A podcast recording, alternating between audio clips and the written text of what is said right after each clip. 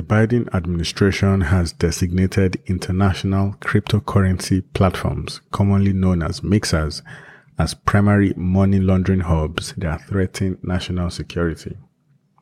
The US Treasury Department's unprecedented proposal, using laws usually deployed against foreign banks and foreign jurisdictions, will require special record keeping and reporting for any financial transactions involving international mixers. The potential targeting of an entire transaction class represent a significant regulatory step meant to shape the future of the global financial system. Mixers are crypto platforms that enable users to exchange cryptocurrency with relative anonymity. These platforms have come under intense regulatory scrutiny in recent months with US regulators sanctioning platforms and charging their founders. The proposal comes amid increasing pressure from Capitol Hill about the role of cryptocurrencies in helping finance militant groups following the October 7 Hamas attack on Israel.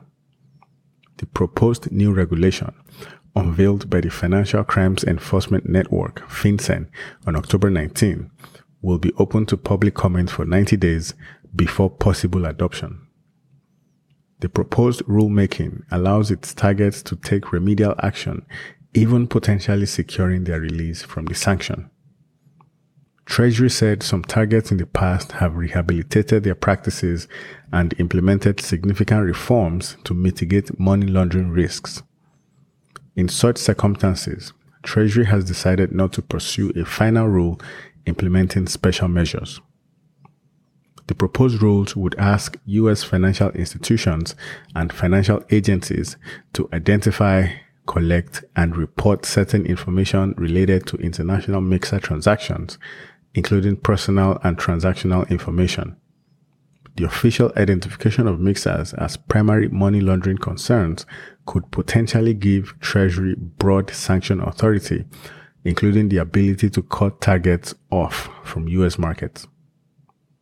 Treasury is proposing to use rarely used powers created in the wake of the September 11, 2001 attacks against the US, dubbed death knell sanctions, because they can close foreign banks and other financial institutions believed to be national security threats.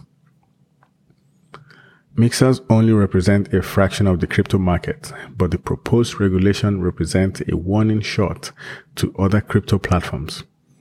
As crypto and other forms of new financial technology begin to supplant traditional financial systems, financial watchdogs, national security agencies, and lawmakers are grappling with how to shape regulation.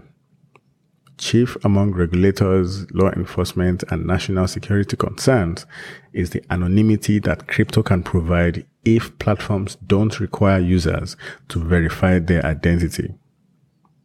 Treasury officials say that by targeting anonymity, it can allow the fintech sector to grow, but help alleviate those risks. If anonymity is addressed, current and former security officials say that blockchain financial technology could also be a very powerful tool for authorities to trace money laundering and terror finance, disrupting and preventing illicit finance because of the immutable paper trail that blockchain represents.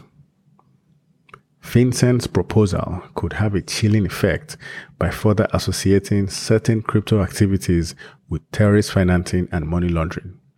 The US Treasury and Justice Department have focused much of their efforts in recent years on targeting crypto platforms whose anonymity services or weak compliance systems have allowed bad actors to finance their operations. In January, US authorities designated crypto exchange Bitzlato Limited as a primary money laundering concern. They charged its founder with allegedly facilitating money laundering for cybercriminals.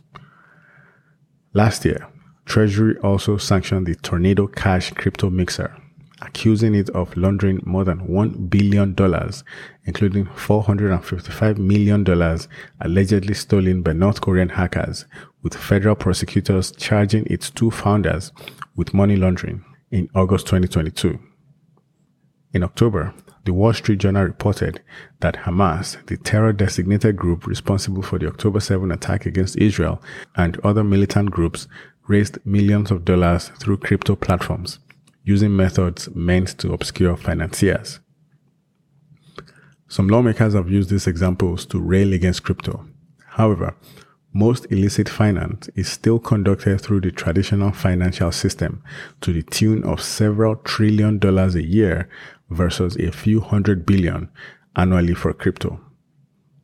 More than a hundred lawmakers signed on to a letter sent to Treasury and National Security Advisor Jake Sullivan in October, pressing the Biden administration to detail its plans to disrupt terror financing through crypto. Led by a prominent critic of the crypto industry and the co-author of the letter, Senator Elizabeth Warren, Democrat from Massachusetts, the lawmakers urged the administration to swiftly and categorically act to meaningfully curtail illicit crypto activity and protect our national security and that of our allies.